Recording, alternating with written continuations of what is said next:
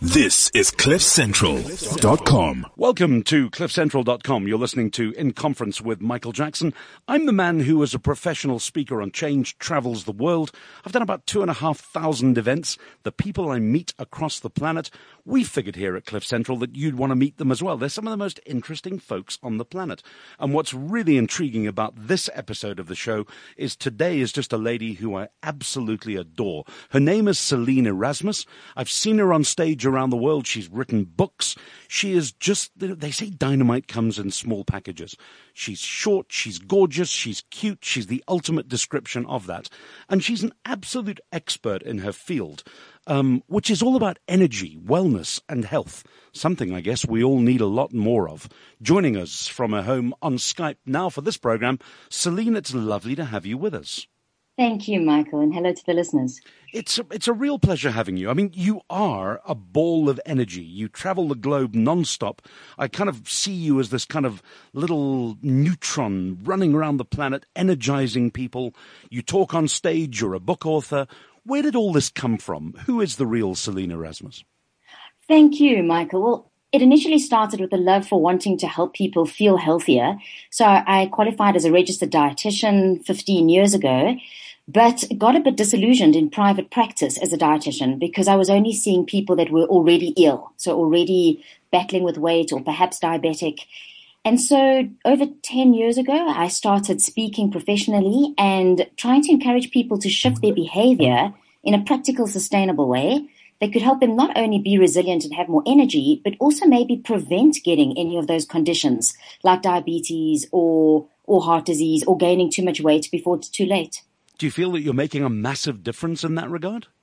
Absolutely. I think almost on a daily basis, I get wonderful stories and feedback from people whose lives have changed by making simple changes. Because today, this is a topic that is no longer nice to have. And I know you agree. It's something that we have to be talking about because most of us are stress poor and time, um, well, time poor and stress rich. And that is affecting our lifestyles. Without a shadow of doubt. I mean, you know, you've mentioned the conferencing space where we first met each other anyway. I mean, look at the food they serve at conferences, just to pick up on one small point. You know, the, the way they load people into a darkened room and shove information at them. I'm working on a thing called Build a Better Conference, a whole plan. And obviously, dietitian stuff, nutrition, you know, not feeding people dull muffins and starches and all that kind of stuff at conferences could also make a major difference to the way that people engage. I mean, you see this happening not only in the conferencing arena, but all across the planet as well, right?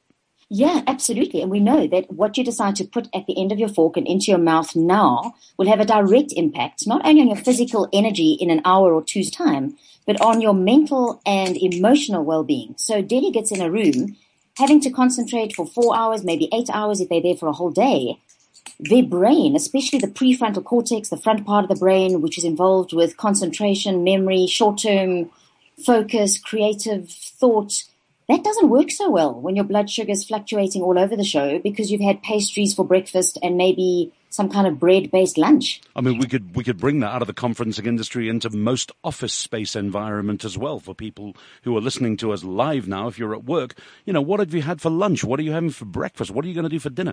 We are so, as you say, time poor and stress rich that we get to the situation where junk has become the order of the day. Junk in, don't expect any good results out of it. Is that your theory? Yes, absolutely. And I think if there are any organizational leaders listening, that they also think about if they're expecting high performance from their teams. And we know that today it's challenging and that's exactly what we need. We need people who can perform better, but working longer, harder, uh, harder is not the solution. We need to be working smarter and you can't expect your staff to be delivering at that kind of level and then just serving biscuits in the boardroom. We need to be looking at how we can change the environment that our staff are working in to help them manage fatigue and resilience and sustain high performance. Now, you've got a business called the Resilient Energy Center. It's a dot com. Um, I know that you go and consult all around the world. Uh, what is Resilient Energy Center all about? Resilient Energy Center was started with myself and a human behaviorist who I know that you know well, Joni Peddie. I do, indeed. Nice and lady. And we started the Resilient Energy Center because that's what our delegates and clients and colleagues, friends and family were telling us. They were using words like, we're feeling exhausted, we're burnt out, we can't bounce back, there's, there's too much to keep this work-life balance going. And so we put together the work that we've been doing for about six or seven years, launched a book, launched the business, and now under Resilient Energy Center, we have various brands. And the one that we're focusing on, on driving at the moment is the FAB quotient. FAB as in S-A-F-A-B?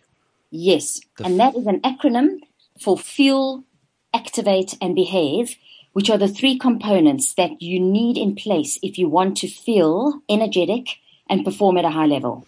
So you've got to fuel yourself, you've got to activate yourself, and you've got to behave differently. Is that the key message? Absolutely. And it's what we've seen is that individually you don't get the same effect. So I know a lot of people who eat correctly, but they maybe don't exercise. I know people who exercise, but they may be overweight. There are executives that I work with that have high IQ, high EQ, but they don't look at their diet, so their health is in shambles. But when you put those three components together, you get what, what I call the emergence effect where the components together create more than the items on their own. So one plus one plus one in this case is a lot more than three. So the fuel you have, the way you activate yourself, and the way you behave, those three are wrapped up in sequence.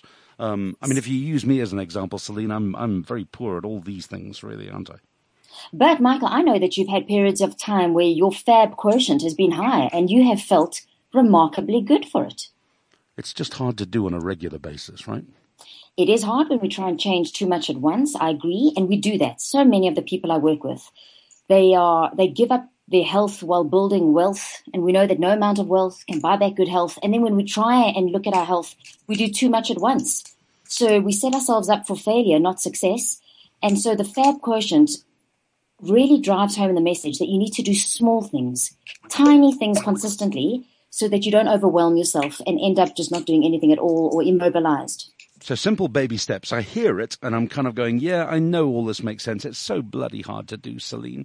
Help. And so, Michael, to help you, the Resilient Energy Center, that's why we've, we've not only written book one and book two and three will be coming out in 2016, but we've also got an online academy. So five minute videos that are quirky, that have a strong call to action. We've got technology to support this. So we've got an online app so the app can nudge you towards daily good behaviors. It can help give you a score of your current habits.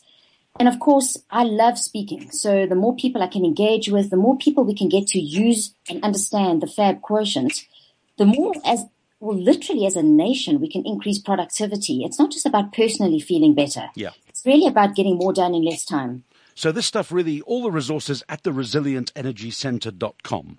Yes, and center is spelled in the American way, so it ends in T-E-R, not T-R-E. Resilient Energy Center, which is C-E-N-T-E-R dot com. Now, when I first met you, Celynn, you had something on stage that held my attention remarkably.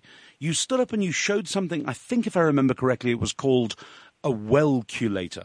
Yes, what a good memory. Michael, the wellculator is still part of our framework. In fact, the wellculator is the name of the, the mobile application that we've designed. So the Wellculator is a, an interactive quick assessment. It gives you a very good indication of your risk for not only dis-ease, but also your risk in terms of energy and lack of resilience. And what we do is we offer the Wellculator not only as a face-to-face intervention like what you saw with me on the platform, yes. but also as part of a technology solution and social media campaign. And that's what we take into organizations. And this goes back then into those simplistic things where you change small incremental bits of your behavior. Because if I remember correctly, and this was something I went home and discussed with Carol, my wife, it was kind of like, wow you had 10 things, if I remember, on the Wellculator, and you asked people to score the, against 10 points how many they achieved. What was the average score, and what were the kind of things you were asking people? The average score was, shockingly, 3 out of 10. So despite these things not being rocket science, so we're looking at basic habits that drive well-being and health and longevity, such as do you eat regular meals? Do you have balanced meals? Are you eating enough color in your diet? So do you eat enough fresh produce? Are you hydrating correctly? Are you moving often? Are you aware of how much sleep and the quality of sleep that you get and exercise? Are you careful about, you know, not smoking and not taking the wrong kind of things in, in terms of junk foods? And yeah, when we ask people those questions, and even today, when we do the Wellculator assessment in organizations, uh, we can see that people are not well. They don't have time. They're too stressed. And the first thing that gets compromised is uh, g- good habits like the way you eat, the way you move, the way you rest. Wow, and you're saying to me that people are scoring three out of ten very basic things.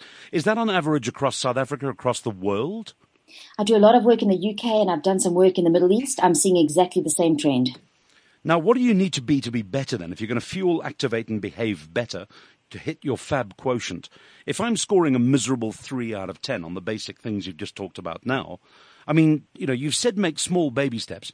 Would I be feeling better if I could hit four rather than five? Absolutely, and that's what we encourage people to do is to make one little shift. You may not feel remarkably different if your score on the Wellculator just went up really a small amount, but what we see over time is a is um, a cumulative effect. So that's you know that proverbial snowball effect where mm. it's, it's not just about feeling better; it's also about feeling feeling empowered. And when, you say, "Look, I'm going to do this one thing today," so I'm going to go for a walk for ten minutes during my lunch break, and you get that right that makes you feel good. Rather, as, long as you're not walking to the KFC. exactly. but if you reach that goal, you're motivated. And in, rather than saying, I'm going to go to the gym and spin at five o'clock in the morning and I'm going to drink lots of water and I'm not going to have any more carbohydrates and I'm just going to cut out my coffee and all my alcohol, that is not sustainable. And we all want to have fun on this journey of life, whether, whether we're trying to manage our health or not.